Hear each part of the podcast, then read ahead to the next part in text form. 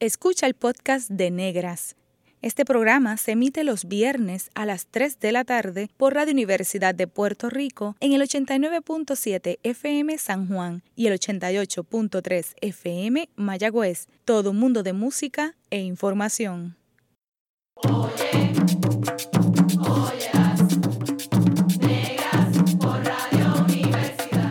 Cadena Radio Universidad de Puerto Rico presenta Negras producido por Colectivo ILE, un espacio para visibilizar proyectos antirracistas y educar de forma crítica e informada sobre la negritud y la racialización.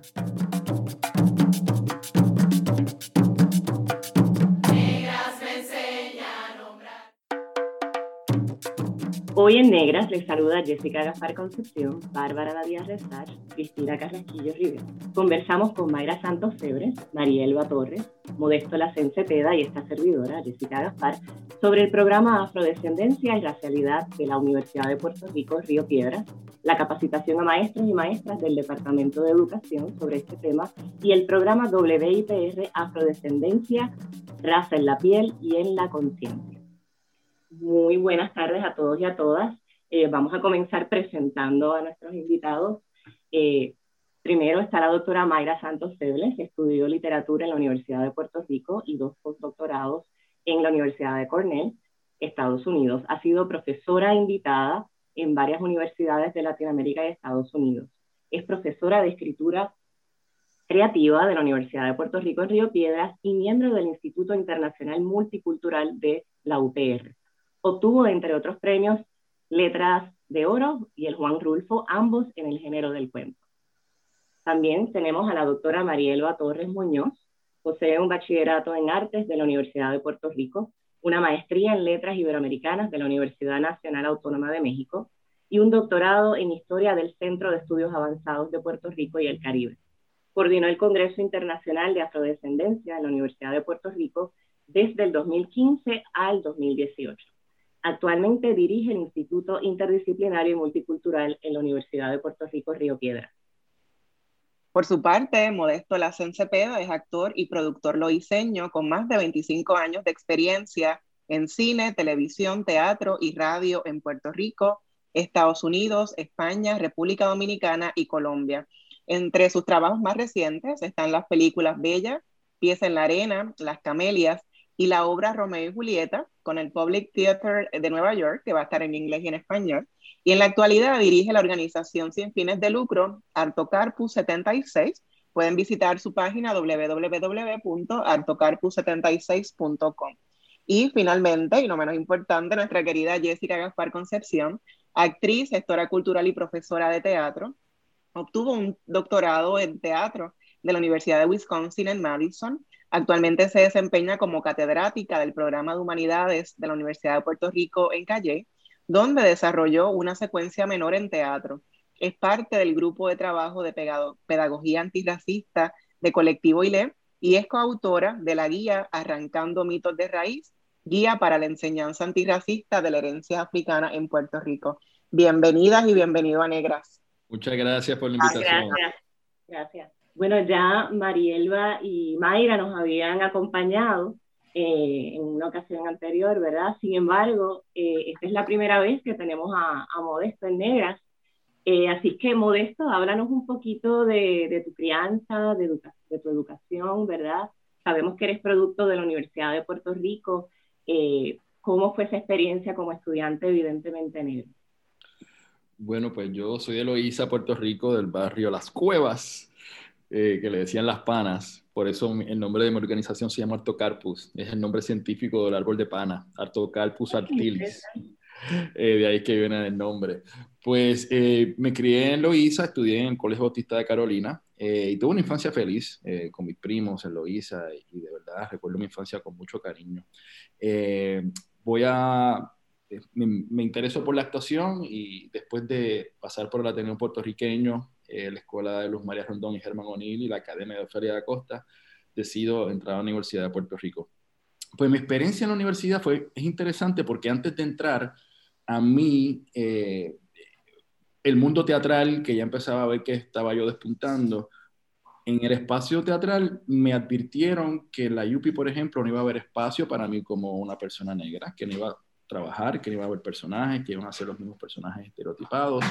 Uno, una fenecida crítica teatral me dijo que no iba a encontrar trabajo, que yo tenía que trabajar el doble para lograr algo. Entonces, yo entré a la universidad un poco sorprendido porque esa no, no es mi crianza y no es lo que yo pienso de mí, ¿no?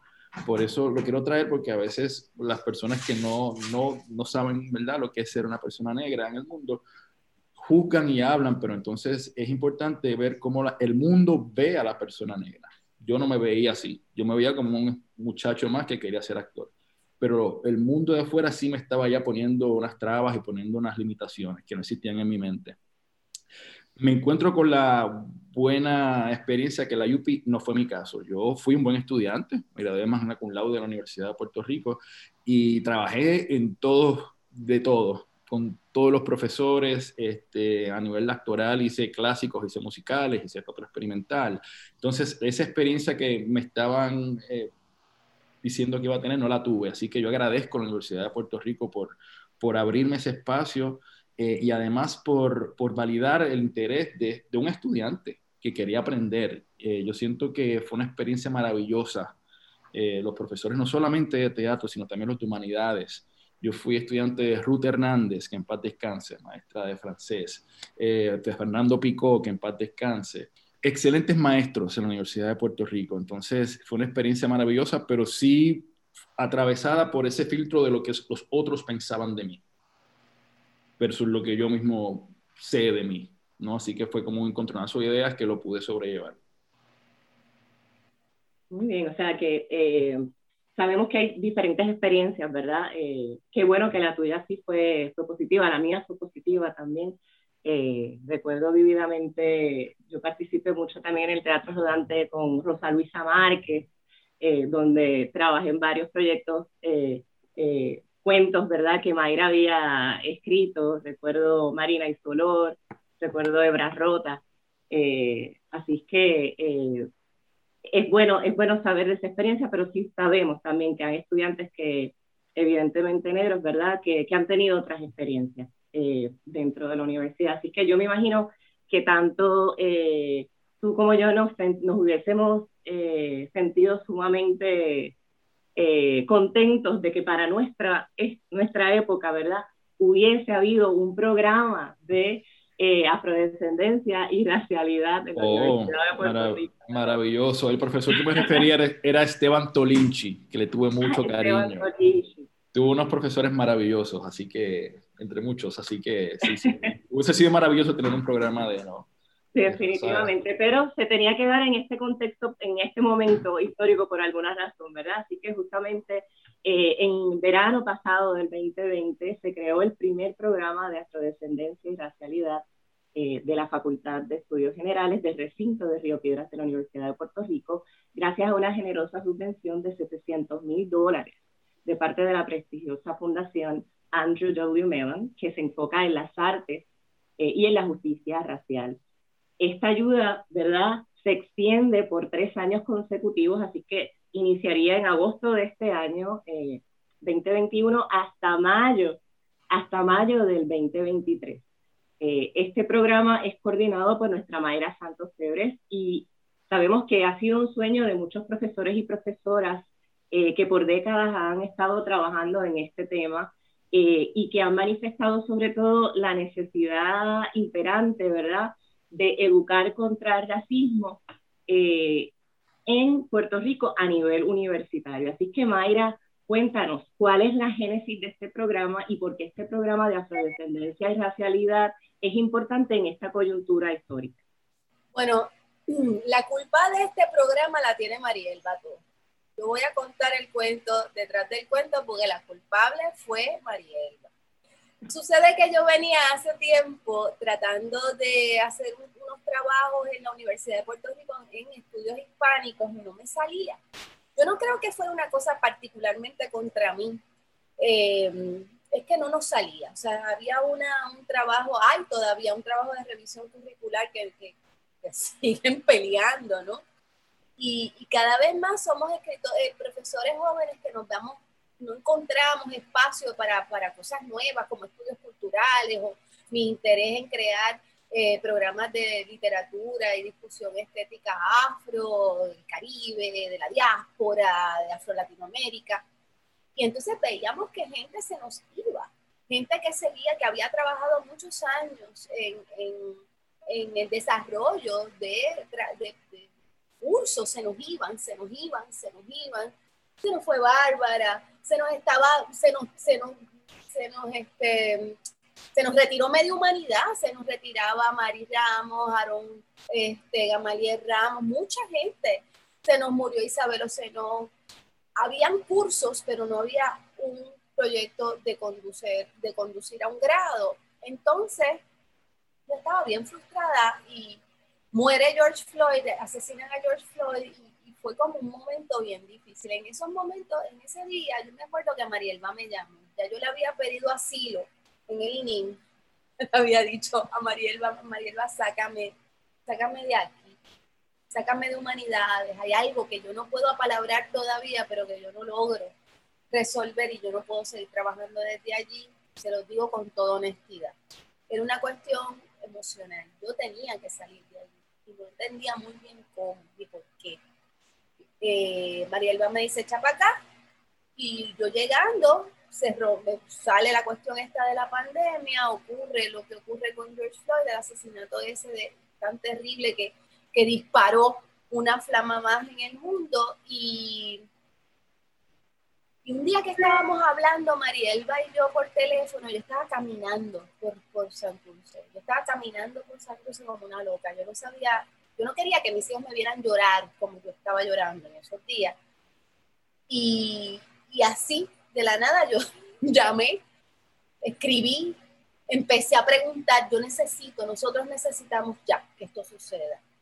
Así que eh, llamé a todas las personas que conocía y encontré, yo soy de, yo soy, tengo una beca Carnegie Mellon y, tengo contacto con la con la Fundación Melon encontré que hay unas becas, que había de hecho un compromiso de la Melon Foundation en el Recovery for Puerto Rico, en donde se unieron muchas fundaciones para, para trabajar en, en, después de María en la recuperación de Puerto Rico y ellos tenían unas becas de diversificación académica específicamente y por ahí empezó esto. Así que yo le tengo que dar las gracias a Medio Humanidad yo le tengo que dar las gracias a Marielga, yo le, que, fue, que fue la que me rescató de un momento que de verdad yo no entiendo. Algún día lo podré apalabrar, pero era de un dolor tan profundo.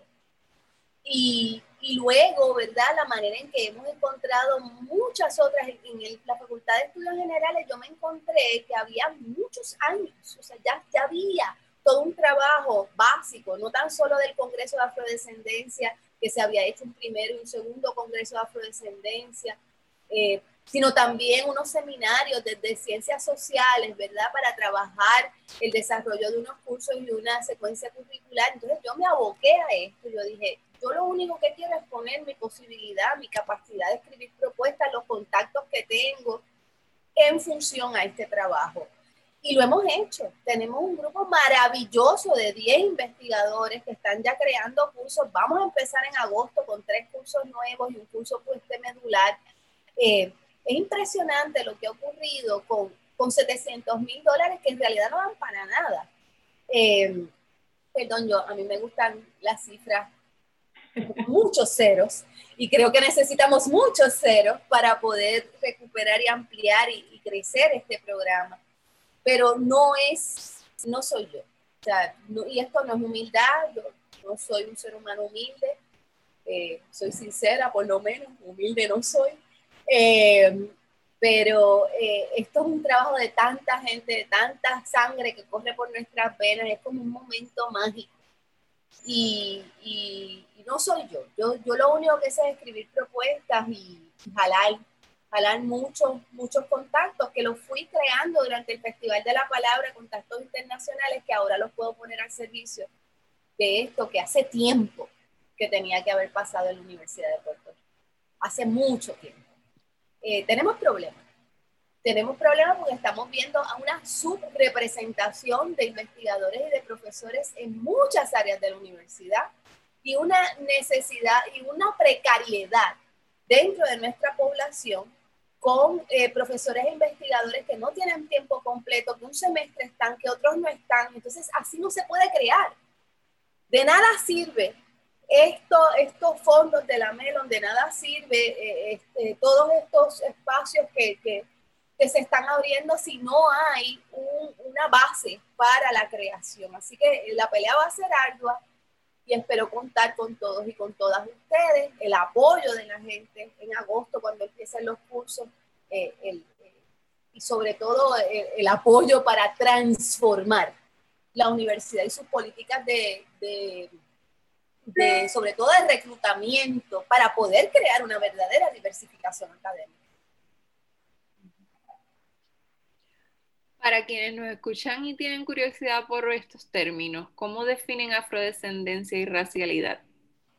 Afrodescendencia, yo vuelvo a lo, mágico, vuelvo a lo que aprendí de mis ancestros, ¿verdad? En, las afroepistemologías y en la santería, yo, yo, recuerdo una cosa muy bella, que, que, que es una oración que dice, saludo a mis ancestros que están aquí presentes hoy conmigo en la sangre que corre por mis venas y sobre cuyos hombros yo me levanto. O sea, los ancestros están aquí.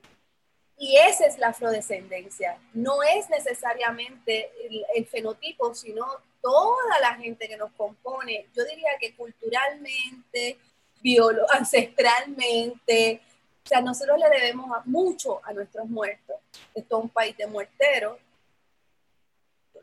Yo, soy, yo, yo, yo veo mi país y siento la presencia de todos nuestros ancestros aquí, hoy y ahora. Y afrodescendencia tiene que ver con eso, esa es mi manera poética de verlo. Y racialidad es un constructo. Como sabemos ya que las razas no existen, ¿verdad? En el 2000 se, eh, se descubrió el, el, genoma humano. No hay, no hay tal cosa como razas biológicamente hablando. Ahora, psicosocialmente hablando, hay un proceso que se llama racialidad que, que crea eh, eh, marcas, traumas, marginaciones, políticas públicas y económicas claras y que afectan la vida de la gente. Así que afrodescendencia es esa conciencia de nuestra, de nuestra presencia afro en nuestras venas, aquí, hoy, ahora. Y en esa eh, manera de pensar el tiempo, y racialidad es un proceso social económico, ¿verdad? De la euromodernidad eh, neoliberal que estamos viendo y sufriendo en nuestros pulmones y en nuestros cuerpos de su embate, de su sistema de imaginación. Yo quiero subrayar el papel que, hace el ININ, Instituto Interdisciplinario y Multicultural. Eh, las palabras lo dicen, ¿verdad? La interdisciplinariedad conllevaba mover al instituto que está dentro de la Facultad de Estudios Generales, que se había desarrollado por muchas, muchos años como un centro para hacer viajes estudiantiles que no está mal, para hacer viajes académicos que no está mal. Pero la pandemia nos obligó a, a, plantearnos qué vamos a hacer ahora si no podemos salir, si no podemos viajar. En ese mismo momento, como bien plantea Mayra, llega Mayra al instituto y eh, veníamos con la trayectoria de los congresos, ¿verdad? Y las experiencias vividas, cada una de nosotras dentro de nuestro proceso eh, en la Universidad de Puerto Rico, que es un alma mater que uno tiene ese amor-odio con ella, funciona y no funciona, y pelea, pero está ahí definitivamente.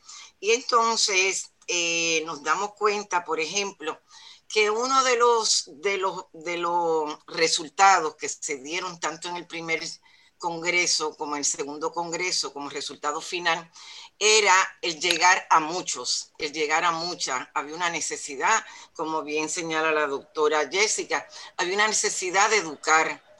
Podíamos estar hablando sobre el tema los educados, eh, que estamos dentro de la universidad, pero queríamos ir más allá de todo eso y de ahí es que se ramifica a distintos métodos, a distintas áreas. Eh, al llegar justo con la pandemia, yo no sé si la pandemia me trajo a Mayra, Mayra, por ahí fue la cosa. La cosa fue que coincidió ella con, con la pandemia, nos planteamos primero rebuscar cuáles eran los puntos básicos de este Congreso. Segundo, algo bien importante y que fue unos días antes de, de que brotara la pandemia, tuve que estuvo Bárbara en una reunión con el secretario de Educación. Y el secretario de Educación, Negro al fin, nos comunica a Bárbara, estaba el Bondeni, estaba el profesor Víctor Ortiz, que él tenía un interés, que tenía esa obligación de ofrecer talleres sobre el tema afro, eh, afrodescendencia y racialidad a sus maestros. Así que yo esperé un tiempo para ver si el grupo que estábamos presentes arrancaba, pero como yo veía que no arrancaba, pues yo arranqué. Y entonces ahí convoqué y hablé con Bárbara, le dije, Bárbara, yo voy a escribir. Y empezamos Mayra y yo a escribir y a buscar temas variados sobre, sobre afrodescendencia y racialidad. Y eh, preparamos un catálogo. Este tema lo puede trabajar fulano, este tema lo puede trabajar sutano, este tema lo puede trabajar esta y esta y esta y esta. Así que cuando pasamos a la segunda ronda, eh, que nos llaman otra vez del Departamento de Educación, ya nosotros sometimos el catálogo y ellos hicieron y ellas hicieron una selección y tenemos una aliada que mi respeto, me quito el sombrero ante ella, que es la profesora Chequi Isabel Cúcuta.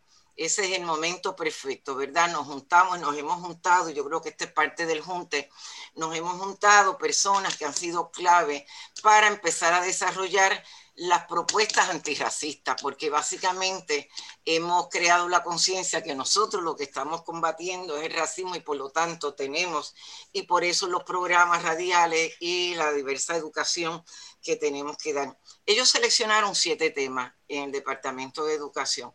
Ya ellos tenían un acuerdo con la Universidad de Puerto Rico, recinto de Río Piedra, y ese tema eh, para esta ocasión, que fue el semestre pasado, el primero que seleccionaron fue el continente africano. Entonces, ya ustedes saben, la búsqueda de un geólogo, un geógrafo, un planificador, alguien que conociera de la A a la Z el continente africano, y nos dimos cuenta que en las escuelas no hay ni un mapa sobre África en ninguna escuela. No hay de Puerto Rico. Así que eh, por ahí comenzamos a hacer ese censo y ver, y estamos esperando que nos lleguen mapas de África. Conseguimos el profesor Longo del Departamento de Geografía de la Facultad de Ciencias Sociales, quien ofreció ese curso y quedaron maravillados. Debo decir que en principio iban a ser 350 maestros, pero se redujo por distintas razones, llegamos a 100.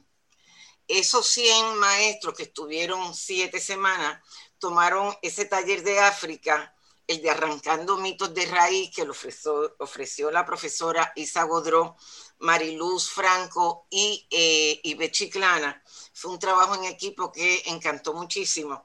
El otro fue literatura y afrodescendencia, que lo ofreció la profesora Yolanda Arroyo.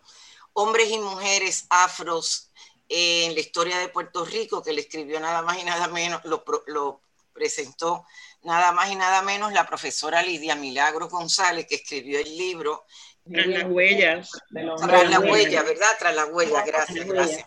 Pues yo ofrecí una de mis pasiones, que es el arte como resistencia a lo afro-puertorriqueño. Digo una de las pasiones, porque una de mis experiencias dentro de mi vida universitaria y visitando el museo y visitando los museos en Puerto Rico, es que no me veía. Y todavía a estas alturas sigo peleando eso no me veía, Mayra es testigo de eso, ha sido conspiradora respecto a eso también. Eh, cuando yo leo la cantidad de libros de historia del arte de Puerto Rico, pues no me hallo.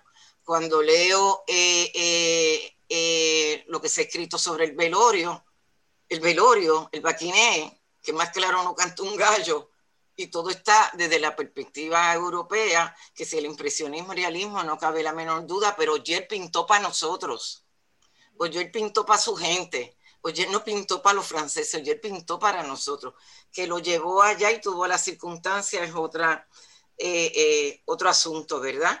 Otro de los talleres que se dieron, ¿verdad? Fue la creación de currículo antirracista y eh, que lo ofreció María Beatriz eh, Serrano, y el otro muy bueno que lo ofreció el profesor Noel Allende sobre música afro. Así que fueron siete semanas consecutivas desde septiembre hasta básicamente, sí, hasta diciembre. Y la experiencia fue tan buena eh, que lo vamos a seguir. Eh, aquí hay que salvar muchas situaciones dentro de la administración de la universidad, porque la gente interesada son muchas, los profesores interesados somos más todavía, el caudal de profesores que están disponibles para dar esta, estos talleres eh, es mayor, así que queremos ir viendo, ir salvando todos los escollos que tuvimos en el semestre pasado, a ver si podemos eh, continuar. Debo decir que fue tan buena la promoción y la comunicación de los maestros con otros maestros, tanto de la escuela pública como privada, que hoy recibí la aprobación de una escuela privada que nos está solicitando que llevemos talleres a una escuela privada, no voy a decir el nombre, pero bien especial. Así que cada vez estamos entrando por muchos, muchos lugares. Muchas gracias, Mariela. Nos gustaría eh, eh, que Mayra nos hablara un poquito, ¿verdad?, sobre cómo se entrelaza la concentración menor de afrodescendencia y el programa eh, y los cursos de afrodescendencia y racialidad que van a comenzar en, en agosto de, este, este, año. Pues en agosto de este año estamos, eh, con, vamos a arrancar con tres cursos. Eh, uno de ellos es afroepistemología, que es el curso medular de la secuencia de concentración menor del programa de afrodescendencia y racialidad. y ese curso lo va a dar Pablo Luis Rivera es un curso medular, es decir, es un curso de afroepistemología para eh, tratar de subsanar las lagunas que hay en filosofías y teorías de raza y racialidad que no se enseñan en la Universidad de Puerto Rico. Filosofía es o sea, no se enseña ningún filósofo afro, ningún filósofo africano. Eh, en, en, muchas de, nuestras, de nuestros departamentos de filosofía y eso nos apena muchísimo porque sí hay muchos, yo estudié con varios, eh, Armá, eh, eh, Esu, está Cornel West, están montones, así que vamos a trabajar con afroepistemología, la Escuela de Afroepistemología y Saberes Ancestrales y Filosofías Feministas de Chiapas y la de Brasil, o sea que todo eso vamos a tratar de, de empujarlo. Eh, luego vamos a trabajar un curso de Luis Ortiz López, lingüista, el Caribe de una perspectiva etnolingüística afrodescendiente, eso para las personas que están interesadas en nuestros lenguajes creoles y que dicen de nuestra cultura. Perspectivas afrodescendientes de Puerto Rico sobre la interioridad. Vamos a estar trabajando ese texto, ese, ese curso, que esperemos que salga, lo va a dar Félix Joaquín Rivera, y es una mirada de desde Puerto Rico a las espiritualidades afro y a las construcciones de subjetividad que estas proponen. Estamos hablando de la santería, del espiritismo de mesa blanca, de, de montones de prácticas. Y luego el seminario Representaciones y Culturas Afrodiaspóricas, Imaginarios Raciales, Identidades Nacionales, Producciones Culturales y Género. Ese lo va a dar nuestra profesora, eh, doctora y amiga y colega y comay, Zaira Rivera Casellas, en doble codificación con el programa de género. O sea que vamos a estar trabajando estos primeros tres cursos que son conducentes a eh, este programa y luego, claro, está enlazado con el trabajo que hicimos en el ININ de crear eh, toda esta cantidad de, de, cursos posibles que se pueden dar, tanto en el Departamento de Educación para crear una eh, a unos educadores con, con, herramientas para crear eh, programas antirracistas, como lo que queremos hacer en la concentración menor, con vistas a una concentración mayor y un programa de bachillerato, y terminar, obviamente, porque no vamos a parar hasta que lo logremos, con un centro de investigación y de estudios graduados. O sea, hasta ahí llegamos. Punto. En breve regresamos con Negras y continuamos dialogando con Mayra Santos Febres, María Elba Torres Muñoz, Modesto Lacen Cepeda y Jessica Gaspar Concepción sobre afrodescendencia y racialidad en Puerto Rico. Sigue en sintonía con Radio Universidad de Puerto Rico.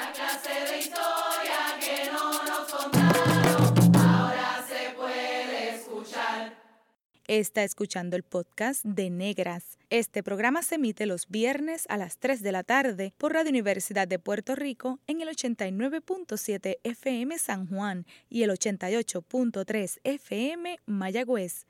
Todo mundo de música e información. Usted está escuchando Negras, inspiradas en las grandezas de nuestras ancestras. Les saludan Jessica Gaspar Concepción, Cristina Carrasquillo Rivera y su servidora Bárbara Abadía Resach. Conversamos con las educadoras antirracistas Mayra Santos Febres, María Elba Torres Muñoz, Jessica Gaspar Concepción y el actor Modesto Lacen Cepeda. El programa Afrodescendencia, Raza en la Piel y la Conciencia se ha estado transmitiendo por WIPR a las 6 de la tarde todos los domingos desde el pasado 14 de febrero. Este próximo domingo, 21 de marzo, culmina la serie de documentales dedicados a la vida y aportaciones de Arturo Alfonso Schomburg, Celestina y Rafael Cordero, Roberto Clemente, Silvia del Villar, Ruth Hernández y Juano Hernández. Mayra, como curadora de esta serie audiovisual, ¿por qué raza en la piel y la conciencia? Fíjate, eran tantos y tantos y tantos eh, las personas que, podían ser eh, protagonistas de esta serie, que me tuve que conformar con seis, ¿no? Eh, tratamos de hacer también como unos, como una, como unos anuncios, que fueron 25 anuncios que fueron saliendo una y otra vez. Me llamaban del canal todo el tiempo regañándome porque los anuncios eran muy largos. y metieron tijera a veces y yo tuve que agarrarlos otra vez y tratar de corregirlos. Pero es que son tantos, hice tanta investigación y uno me llevaba a otro y otro a otro, además de las investigaciones que me formamos, pero he aprendido montones de este proceso. Escogimos esos seis porque pensamos que somos, que somos seis, seis ancestros y ancestras eh, fundamentales, es decir, que desde la actuación Juan Hernández, pero también Silvia del Villar desde otra estética y exploración afro, desde eh, la educación, pues los iniciadores, Celestina y Rafael Cordero, Schomberg también, eran demasiados. Realmente eh, podríamos continuar y, y, no acabar en 3, 4, 5 años. ¿Y por qué ese título de raza en la piel y la conciencia, que también mucha gente lo ha utilizado en el arte en sus fotos de perfil de Facebook, ¿por qué la piel y la conciencia? ¿Por qué esa, ese énfasis también en el asunto de la conciencia más allá de los rasgos fenotípicos de las personas visiblemente negras? Bueno, eh, Bárbara, tú sabes que la raza es una construcción social y que es necesario no tener una, un, desarrollar una conciencia para poder abordar este fenómeno psicosocial, económico, político tan complejo y tan variable. Eh, de nada sirve que tú te identifiques como negro, negra, fenotípicamente, o utilizando esa metáfora biológica que ha sido tan utilizada para tantas cosas, si no tienes una conciencia de, de, lo que está ocurriendo, porque puedes, eh, puedes apoyar eh, posiciones, discusiones que realmente no aportan a la meta común que es la de crear una sociedad antirracista e influenciar la política pública este, eh, y la transformación de las instituciones y las relaciones internacionales que nos han llevado a un estado sostenido de racismo por más de 500 años.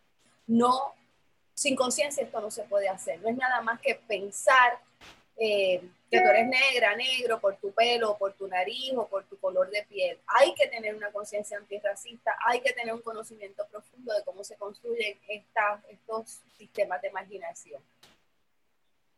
Sí, definitivamente, ¿no? Y para un Puerto Rico mezclado, ¿verdad? Donde estamos con toda esa noción de que somos la mezcla de tres razas, etcétera, ¿no? Eh, y lo que dice es bien importante, ¿no? De ponernos esos lentes antirracistas, que es algo que en Colectivo ILE siempre mencionamos y también añadiría los lentes anticapacitistas, los lentes eh, feministas, ¿verdad? Porque es bien importante todas esas interseccionalidades. En el caso de Modesto y Jessica, ¿cuál es la importancia de esta serie de documentales Afrodescendencia, Racia en la piel y en la conciencia? Bueno, eh, para mí, ¿verdad? Eh, como mencionó Mayra, educar, ¿verdad? Eh, educar es sumamente importante, el legado de los afrodescendientes que han sido olvidados en la historia oficial de nuestro país. Eh, poder identificar y reconocer este problema que se llama racismo, que existe eh, y que existe en una multiplicidad de manifestaciones, ¿verdad? Cotidianas, en las instituciones lingüísticas, culturales. Así que un problema como ese no se puede transformar si no se identifica. Así que ese, siempre es el primer paso. Eh, identificarnos y reconocer también y honrar y sentirnos orgullosos de, nuestra afrodescendencia, ¿verdad? De los, legados de estas ancestras y ancestros que, como mencionó Mayra, vienen de diferentes eh, disciplinas, ¿verdad? Eh, para romper ese mito de que solamente las aportaciones de nuestros afrodescendientes eh, son en los deportes y son en las artes, ¿verdad? Esas, esos elementos son importantes, pero trascienden, las aportaciones trascienden otras, otras áreas, ¿verdad? y abrir puertas. Yo creo y, y estoy segura de que, de que esta iniciativa eh, este programa va a ayudar a abrir puertas para que otros programas eh, lleguen a la televisión a reflexionar, a cuestionar, a visibilizar, ¿verdad?, el asunto racial en Puerto Rico. Para mí, además de lo que, añadiendo lo que dijo Jessica, eh, para mí también es, hay que ocupar el espacio en los medios de comunicación, la representación, la visibilización de personas negras en estos espacios digamos, de poder, ¿no? De comunicación, eh, yo desde la actuación, este, Mayra, por supuesto, como profesora, Jessica también como doctora y profesora. Entonces, para mí, además de lo que comenta Jessica, para mí es importante eso, que, que en la pantalla se vean caras negras, afrodescendientes, eh, siendo los protagonistas, siendo, siendo el, el, elemento principal del programa sin sin ninguna excusa, sin ninguna justificación, más que estamos aquí haciendo lo que podemos hacer y sabemos hacer. Entonces también ha sido, ha sido, una, ha sido empoderado, empoderado, empowered en buen español. Eh, eh, esto para mí, porque es eso, ver eh, reflejado en la pantalla dos personas negras hablando de personas negras que, que, gracias a ellos y a ellas estamos aquí. Así que eso es bien para mí, bien importante, pero también estoy de acuerdo con lo que plantea Jessica.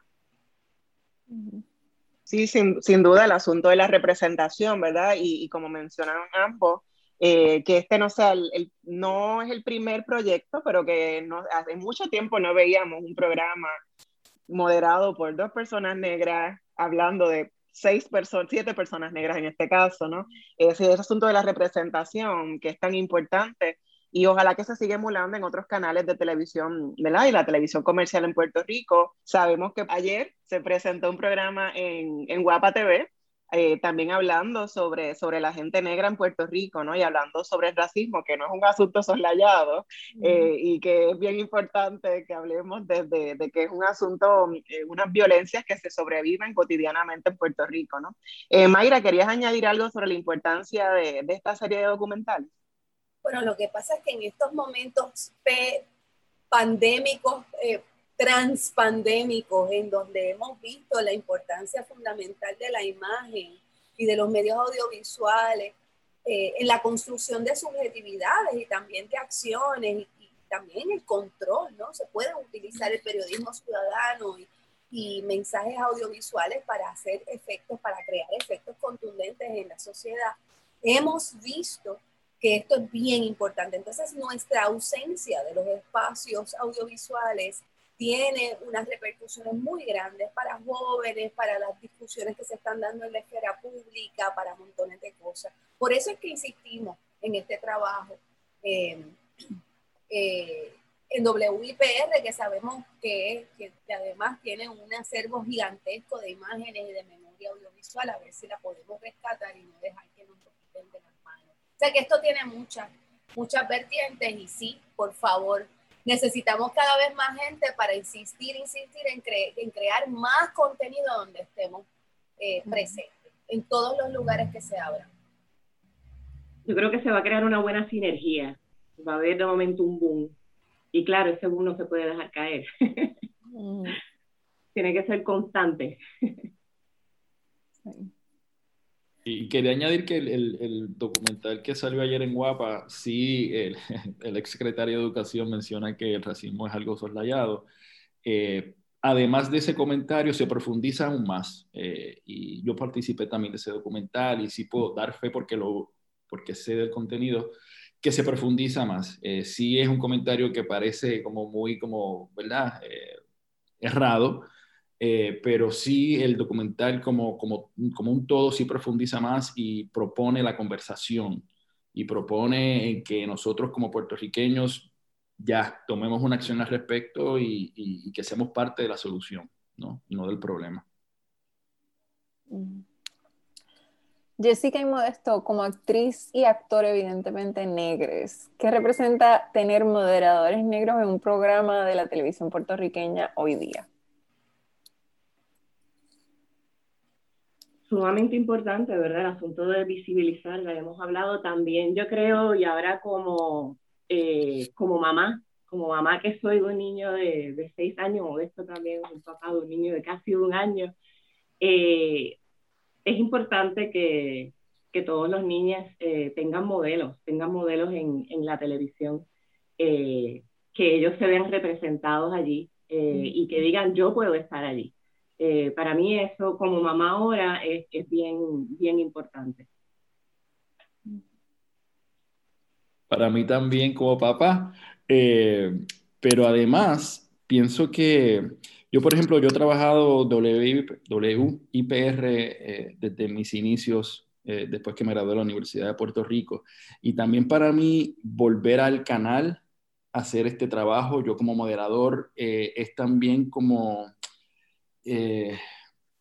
es ver que el trabajo por tantos años no ha sido en vano eh, los técnicos, el mismo presidente del Canal 6 eh, conoce de mi carrera y es, es, también como yo veo el respeto en que me den este espacio, ¿no? Me, es un, espacio que me lo he ganado a través de trabajo. Yo llevo casi 30 años trabajando como actor y, y me siento, me, me, me, alegra, me reconforta, pero a la misma vez me siento muy contento de que desde el espacio del Canal 6 sí han reconocido el trabajo que por lo menos yo he hecho al darme esta oportunidad de ser una de las caras de este programa.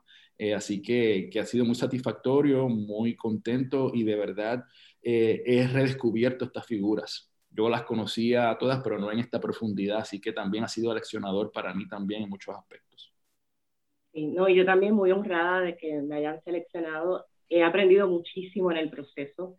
Eh, esos libretos de, de Mayra, ¿verdad? Sabemos la, la investigación que se hizo, eh, que de hecho no, no toda la, la, información de la investigación eh, se pudo llevar eh, a la pantalla por factor tiempo. O sea que yo creo que hay un legado ahí también, una contribución de que hay una investigación ya creada que puede ser punto de lanza para generar otros proyectos. Así que eso es bien importante y te lo, te lo quiero agradecer, Mayra. Y también eh, cómo la información se nutre con las entrevistas, ¿verdad? Eh, de los diferentes eh, expertos en diferentes áreas. realmente las entrevistas nutrieron mucho el trabajo investigativo que, que hizo el equipo. Y bueno, me gustaría saber de ambos, ¿cuál es el personaje reseñado en afrodescendencia, raza en la piel y en la conciencia que más le llamó la atención y por qué? a veces es bien difícil, ¿verdad? Porque son, son tantos los... Yo te diría, estaba pensando, yo te diría que para mí eh, el, el, de Celestina fue muy especial. Eh, porque yo entiendo que se reivindicó su figura, ¿verdad? Ella siempre ha estado eh, bajo el ala de su hermano eh, y, y esa figura, aunque yo conocía de la existencia de ella, eh, toda la investigación que hizo Mayra me, me, me, me, arrojó mucha luz y fue muy emotivo, unos momentos en que me, me conmovió, me conmovió toda esa resiliencia de esta mujer, ¿verdad? Eh, para abrir su escuela, para exigir dinero, ¿verdad? Eh, que se lo merecía. Así que para mí ese, ese personaje fue bien, bien impactante, pero te tengo que decir también, es que es difícil seleccionar uno nada más. Eh, el de Silvia eh, también para mí eh, fue, fue uno de los mejores. Eh, yo estuve a punto de ser Silvia en un documental que se iba a hacer hace mucho tiempo y entonces este, estaba en cinta y la pipa estaba creciendo mucho y entonces pues no lo pudimos hacer. Me quedé siempre con, con las ganas. Y hay, un momento, hay un momento particular de, de, de, ese programa de Silvia que, ay, que me, me molestó mucho y ahí vemos, ¿verdad?, cómo el racismo institucional, eh, particularmente, ¿verdad?, eh, el momento en que se dice, en que en el Instituto de Cultura puertorriqueña había toda una oficina que ella estaba dirigiendo para abordar asuntos culturales, artísticos, desde la rúbrica de la raza, y después que ella se fue, esa, esa oficina se cerró. Eh, para mí, mientras escuchaba, leía y decía ese, ese comentario, sentí una gran molestia, sentí una, gran molestia, y uno, ¿verdad? Eh, uno decía, wow, eh, pero era importante conocerlo porque entonces uno puede tratar de generar una transformación y tratar de, tal vez, ¿verdad?, de, de, de, de abrir tal vez este espacio nuevamente, no sé, eh, porque hay un montón de personas que estarían eh, eh, sumamente preparadas para asumir ese espacio tan importante en esa institución tan importante. Así que yo diría que, por un lado, eh, Celestina, pero Silvia, de verdad, eh, creo que es la número uno. Bueno, pues a mí yo voy a también decir Celestina, porque realmente no conocía a fondo la historia. Eh, sí sabía que era hermana de Rafael Cordero, pero no conocía el detalle, ¿no? Y, de cómo ella, gracias a ella existió Rafael. Así que fue muy aleccionador. Eh, el de Silvia me impresionó el pietaje. Yo nunca había visto pietaje de Silvia y fue hipnótico, es la palabra. Era hipnótico verla en acción. Eh, y por último, el de Arturo Alfonso Schomberg, el de Juan, Ruth Fernández, Roberto Clemente, pues me lo sé de memoria pero el de Alfon, Arturo Alfonso Schoenberg me impresionó que él estuvo con, con, Langston Hughes, con W. Du Bois, con gente del Harlem Renaissance, de tú a tú, y van a su casa. Entonces es una figura clave eh, del desarrollo no solamente de los estudios afrodiaspóricos, sino de la experiencia afroamericana y afrocaribeña. O sea, maravilloso. Así que eh, aprendí muchísimo, pero esos tres puedo como ser los lo más importantes para mí yo, yo también tengo que decir que Schomburg me, me, me encanta, es que es bien difícil seleccionar uno, ¿verdad? Eh, y como estás mencionando Modesto, eh, es una figura que, que hilvana, es una figura que, que conecta, que teje, que teje redes, redes, ¿verdad? Entre África, entre el Caribe, entre Latinoamérica, entre Estados Unidos, ¿verdad? Así es que definitivamente todos, todos, todos tienen unos elementos bien importantes. Cuando estábamos grabando el de Ruth Fernández, eh, no sé si recuerdas, Modesto, eh, la, el momento donde ella decide entrar por la puerta del frente y, hay una descripción hermosa del el traje de ella. Eh, ese momento para, para mí también fue muy emotivo. Hay, han habido muchos momentos en, en cada una de las cápsulas donde a nivel emocional como, como mamá, como actriz negra, eh, me he sentido conmovida y empoderada por, por, por esa energía de ellos y ellas. Pues yo quisiera decir una cosa, gracias. Este, yo estoy acá como con un taco en la garganta porque es que escribí 410 páginas de libreto en un mes. Este, me dio una cosa en un ojo. no podía ver por un ojo. Pero terminé, se me quitó, tranquila, me tomé dos cervezas, una margarita, un palo de ron y se me quitó. Eh, y dormí. Eso no sé si se puede decir en negra, pero eso fue lo que pasó.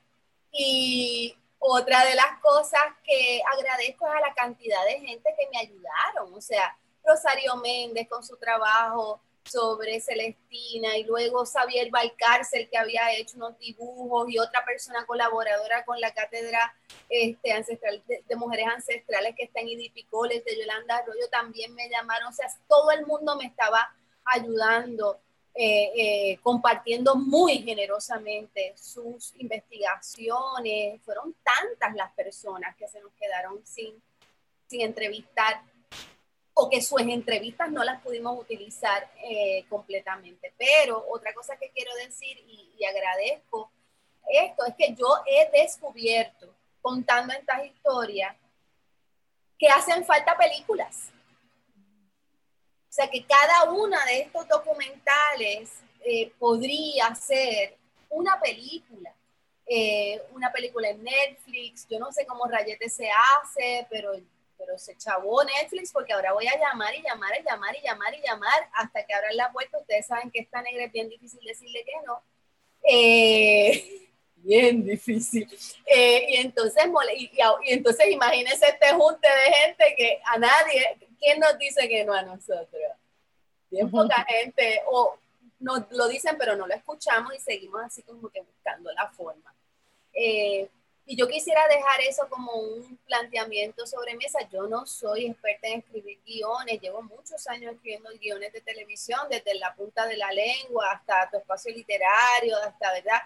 Cosas que he hecho en el Canal 6 y en otros lugares, pero a las personas que sepan este tratamiento tan hermoso, eh, yo creo que le tenemos que meter caña a algo más allá, eh, que son estas otras oportunidades eh, internacionales que se nos abren, porque yo creo que ahí es que, y me, y me lanzo a lo que sea, si necesitan, Sí, yo puedo decir, Mayra, que yo estoy trabajando con un compañero que conoces muy bien, un proyecto de, no de una de las figuras que mencionamos en el programa, pero una gran figura, dos grandes figuras de, nuestra cultura popular. Así que cuando esté te avisaré.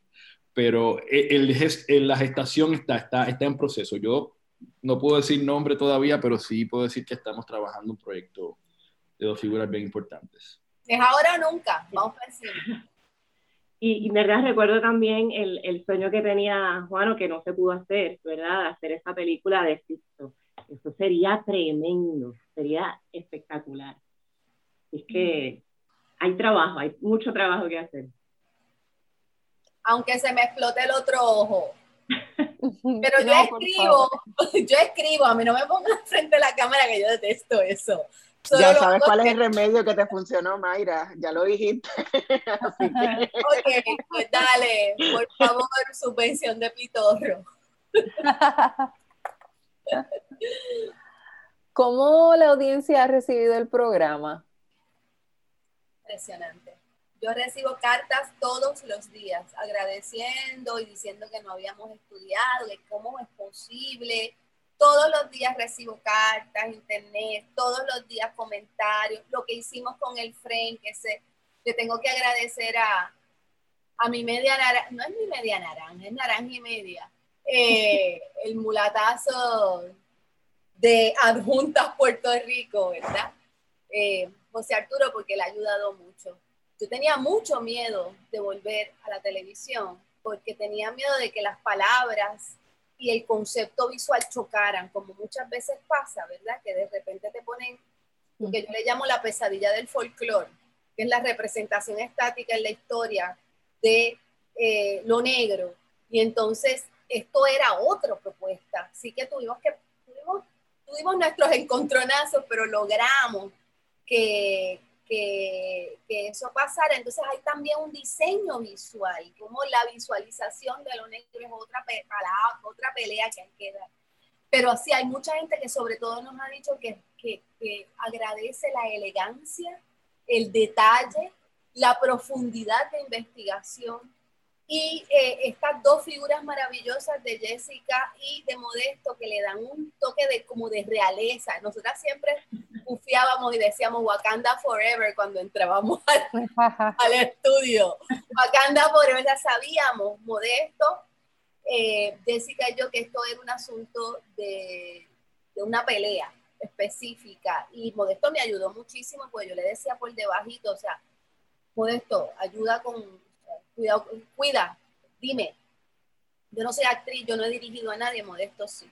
Y entonces éramos un grupo, todo el tiempo, todo el tiempo, todo el tiempo, en un grupo, velando por, la, por los detalles, velando por, la excelencia. No hubo, no se, nos, no se nos escapó ni la música. O sea, no había forma de fallar.